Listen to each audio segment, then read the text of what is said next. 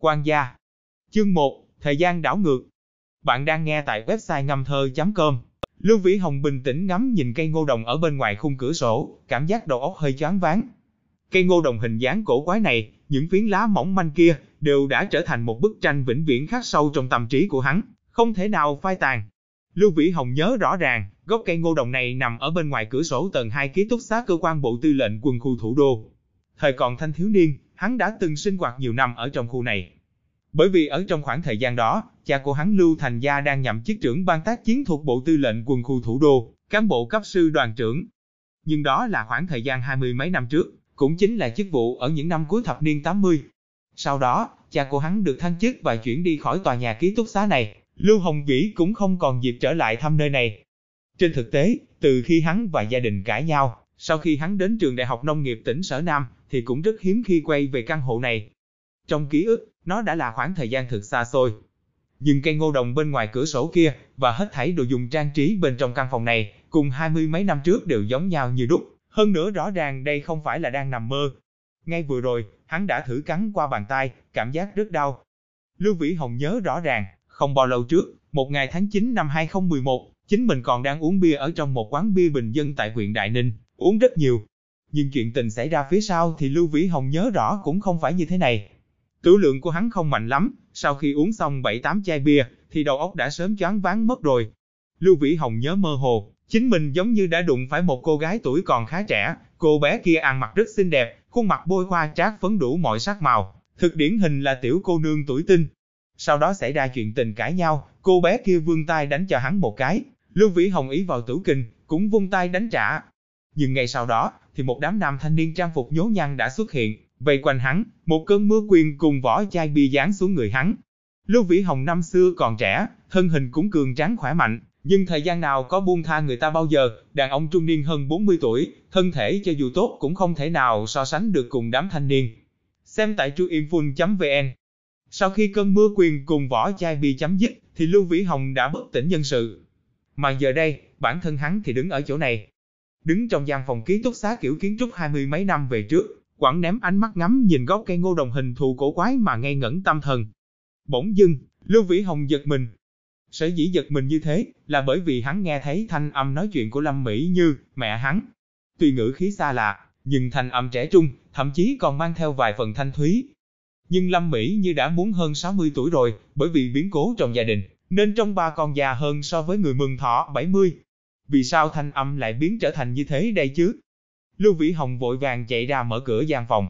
Hành động mạnh mẽ làm cho một người phụ nữ trung niên đứng bên ngoài lắp bắp kinh hãi, có chút kỳ quái nhìn chằm chằm vào hắn. Mẹ! Trong khoảng khắc, Lưu Vĩ Hồng không khỏi trợn mắt há hốc mồm ra. Người phụ nữ này, đúng thật chính là mẹ của hắn không thể nghi ngờ. Nhưng niên kỷ đã trẻ trung hơn hai mươi mấy tuổi, có vẻ thập phần đoan trang diễm lệ tuyệt trần, mang theo vài phần chân khí khoan thai bình thản.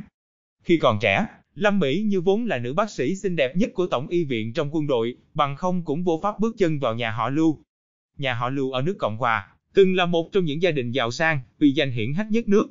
Lưu Thành Gia, cha của Lưu Vĩ Hồng cũng tuấn lãng khôi vĩ, vai hùng bất phàm. Nhưng đó, chỉ còn là trong quá khứ mà thôi. Lưu Vĩ Hồng chần chừ đáp ứng một tiếng, trên khuôn mặt rõ ràng là đang mang theo thần tình quảng hốt. Điều này làm sao có thể xảy ra? Thời gian đảo ngược ư? Chứng kiến hình dạng này của Lưu Vĩ Hồng, Lâm Mỹ như so với hắn còn muốn giật mình hơn nhiều. Đứa nhỏ này trông thấy mẹ mình, vì sao lại ngạc nhiên như vậy? Trước kia cũng không phải chưa từng thấy qua bao giờ mà. Vĩ Hồng, con làm sao thế? Ấm hả? Lâm Mỹ như quả nhiên không hổ danh là bác sĩ nòng cốt của bệnh viện 301, vừa phát hiện ra tình huống khác thường, liền đã hoài nghi đứa con mình sinh bệnh. Không, không có. Lưu Vĩ Hồng ấp úng đáp, nhưng trong đầu rung chuyển ầm ầm, ngay cả chính bản thân hắn, cũng không hiểu có phải là đã sinh bệnh, hay là đang sản sinh ra ảo giác không nữa. Lâm Mỹ như vươn tay ra sờ trán của hắn một chút, nhận thấy đầu không phát sốt. Theo sau còn cẩn thận ngắm nhìn đánh giá đứa con mình thêm vài lần, rồi mới lên tiếng nhắc nhở. Mau rửa mặt, ăn điểm tâm sáng, rồi cả nhà mình còn đi mừng thọ cho lão gia tử. Dạ. Lưu Vĩ Hồng khẽ gật đầu, sau đó vội vàng đóng cửa phòng, cả người dựa vào cánh cửa, hung hăng thở gấp, hắn cảm giác đầu óc của mình như muốn nổ tung ra rồi. Bạn đang nghe tại website ngâm thơ.com. Năm 2011, những lúc nhàm chán Lưu Vĩ Hồng thường lên mạng đọc tiểu thuyết, cơ hồ bộ tiểu thuyết nào cũng đều nhắc đến chuyện tình trùng sinh. Bình thường Lưu Vĩ Hồng đọc xong đều khẽ mỉm cười ngây ngô, cảm thấy trí tưởng tượng của tác giả hiện giờ thật bần cùng. Trừ bỏ trùng sinh, cũng chính là dị năng, chẳng lẽ không còn nghĩ ra chiêu số gì khác nữa hay sao nhỉ? Trùng sinh. Ha ha, nào có chuyện tốt như thế bao giờ chứ? Nếu trên cõi đời này quả thực có chuyện tình trùng sinh, Lưu Vĩ Hồng hắn cũng không thê thảm đến nhường này. Sinh ra trong một gia đình quy danh hiển hách, cuối cùng không bằng ngay cả một tên làng thang, hơn 40 tuổi mà vẫn chỉ là một gã vô công rỗi nghề. Bất quá ngày hôm nay nhìn lại, thì bản thân hắn tựa hồ là đã trùng sinh.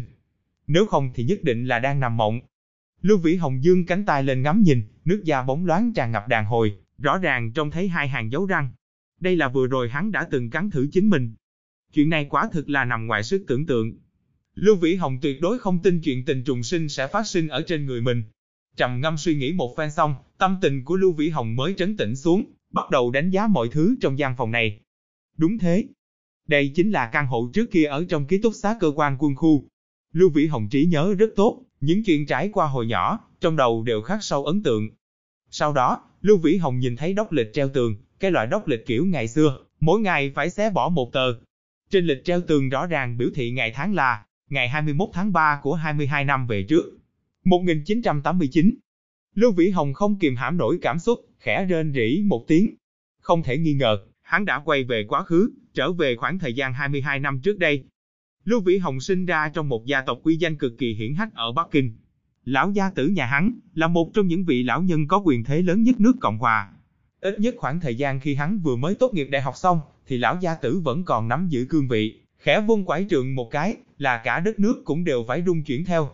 Nhưng khoảng cách giữa hắn cùng tòa nhà tứ hợp viện kiểu cổ xưa kia, là rất xa xôi mơ hồ. Bấy Lưu Vĩ Hồng đã rời khỏi nhà. Người trẻ tuổi tính cách phản nghịch, làm cho hắn cùng cái gia tộc quy phong hiển hách kia, không hợp nhau lắm. Theo khi hắn làm ra quyết định chạy đến sở Nam gia nhập vào trường đại học nông nghiệp, cùng đám trưởng bối trong nhà trở mặt xong, thì mối liên hệ giữa hắn và gia tộc quy danh hiển hách kia cũng ngày càng ít đi. Còn cháu đông đảo, quy củ gia tộc nghiêm khắc giống như nhà họ Lưu, chắc chắn là sẽ không quá mức quan tâm đến một gã hậu bối trẻ tuổi, càng sẽ không có khả năng hướng về một gã hậu bối trẻ tuổi tràn ngập tinh thần phản nghịch như hắn. Nghĩ đến đây, tâm tình của Lưu Vĩ Hồng trở nên phi thường ảm đạm. Bất quá ngay sau đó, hắn đã nhanh chóng chấn chỉnh lại tinh thần. Lưu Vĩ Hồng bây giờ đã không còn là Lưu Vĩ Hồng năm xưa, một gã phó nghiên cứu viên của Viện Nông nghiệp Khoa học tỉnh Sở Nam, nhàm chán nửa đời, suốt ngày tìm rượu mua say, mà là một thanh niên trẻ trung năng động, vừa mới tốt nghiệp đại học xong, tham gia công tác chưa được bao lâu. Anh, nhanh lên đi, còn đang chờ anh đó. Lưu Vĩ Hồng còn đang ngẩn ngơ, thì bên ngoài cửa lại vang lên thanh âm trẻ trung của một người thiếu nữ. Đúng thế, đây chính là thanh âm của Lưu Hoa Anh, em gái hắn lúc tuổi còn trẻ. Lưu Hoa Anh hoàn toàn thừa nhận hết gen di truyền ưu tú của cha mẹ, bề ngoài mười phần xinh đẹp, thanh âm nghe cũng rất êm tai. Rồi, anh ra đây. Lưu Vĩ Hồng nhanh chóng đáp lời. Ước chừng thêm vài phút đồng hồ sau, Lưu Vĩ Hồng theo trong phòng riêng của mình bước ra. Chỉ thấy một nhà ba người đang ngồi trước bàn ăn chờ hắn. Đoàn chính ngồi ở giữa, là một vị sĩ quan trang phục chỉnh tề, quân hàm đại tá, đây chính là Lưu Thành gia cha của Lưu Vĩ Hồng. Năm ngoái vừa mới khôi phục chế độ cấp bậc quân hàm, nhìn bộ trang phục Lưu Thành gia đang mặc trên người, trông có vẻ phi thường uy phong. Lúc này, cơ bản Lưu Vĩ Hồng đã muốn trấn tĩnh rồi, nên nhanh chân bước qua, kêu lớn. Cha, mẹ, buổi sáng tốt lành. Hoa Anh, buổi sáng tốt lành. Lưu Thành gia nghiêm mặt, không lên tiếng, dùng ánh mắt nghiêm khắc liếc nhìn hắn một cái. Có thể nhiều năm sống kiếp quân nhân, nên đã khiến cho Lưu Thành gia dưỡng thành thói quen trầm mặc ít nói. Bất quá đối với con ruột luôn dùng ánh mắt nghiêm nghị như bình thường, không phải là do vấn đề trên thói quen, mà là do tính tình phản nghịch của Lưu Vĩ Hồng. Ở trong một gia tộc lớn như nhà họ Lưu, quy củ nghiêm khắc gia giáo, mà lại sinh ra một đứa con ngỗ nghịch không biết nghe lời như thế này, đã khiến cho thần sắc của Lưu Thành gia luôn luôn xám xịt. Hơn nữa, trong gia tộc mất hết thể diện, không sao ngóc đầu lên nổi. Chính bởi như thế, cho nên Lưu Thành gia đối với thằng con trai duy nhất này, thực lòng không mấy ưa thích. Tỷ như hôm nay là ngày đại thọ 80 tuổi của lão gia tử, nhưng Lưu Vĩ Hồng vẫn trốn trong phòng ngủ ngon lành như bình thường, liên tục thúc giục hai lần mới chịu bước ra, đúng là dở chứng mà. Lâm Mỹ Như và Lưu Hoa Anh có chút kỳ quái nhìn hắn. Lưu Hoa Anh cười khanh khách nói, anh trai, anh thay đổi rồi, hi hi, rất có lễ phép. Có vẻ như trước kia Lưu Vĩ Hồng chưa bao giờ từng nói qua mấy câu chào buổi sáng này. Nhưng ở thế kỷ 21, đó chính là lễ nghi cơ bản. Lưu Vĩ Hồng biểu hiện sự sắc sảo do năm tháng nhân sinh mài dũa, ít nhất cũng là sự sắc sảo bề ngoài đi. Lưu Vĩ Hồng mỉm cười, ngồi xuống bên cạnh bàn. Đây là căn hộ có 3 phòng và một sảnh, Diện tích không lớn chỉ khoảng chừng 100 mét vuông. Nếu tính theo tiêu chuẩn của người đời sau, căn hộ này hoàn toàn không thuộc dạng tiêu chuẩn. Nhưng ở những năm 80 đến 90, đây chính là căn hộ tiêu chuẩn của cán bộ cấp cao, hơn nữa thiết kế bên trong đều 10 phần hợp lý dành cho sinh hoạt. Nếu Lưu Thành Gia không phải là cán bộ cấp sư đoàn trưởng, thì căn bản là vô pháp được phân chia cho căn hộ này. Điểm tâm sáng chính là mì tôm, thêm mấy quả trứng đã trần qua nước sôi. Lưu Thành Gia cùng Lưu Vĩ Hồng dùng chén lớn, Lâm Mỹ như cùng Lưu Hoa Anh dùng chén nhỏ. Trên bàn còn bày một đĩa thịt chân giò hun khói và một đĩa dưa muối. Ăn cơm đi. Lưu Thành Gia lạnh lùng nói một câu, bưng chén lên, chậm rãi ăn mì. Lưu Vĩ Hồng không vội ăn điểm tâm, mà hết nhìn đông lại ngó sang Tây. Anh trai, anh tìm cái gì thế? Lưu Hoa Anh kỳ quái dò hỏi. À, có ớt tươi hay không? Lưu Vĩ Hồng tuy là người thủ đô, nhưng sống 4 năm đại học ở tỉnh Sở Nam. Từ nay về sau cũng sẽ công tác nhiều năm ở tỉnh Sở Nam, nên sớm đã dưỡng thành thói quen phong vị ẩm thực ở tỉnh này. Trong bữa ăn mà không có chút cay cay là sẽ hơi khó nuốt. Hi hi, anh làm như đây là ở nông thôn ấy. Lấy đâu ra ớt tươi giờ này? Lưu Hoa Anh liếc mắt nhìn hắn, trêu chọc nói. Lưu Vĩ Hồng cả kinh, vội vàng nâng chén lên, gấp mì ăn, cũng không đòi hỏi ớt tươi thêm nữa.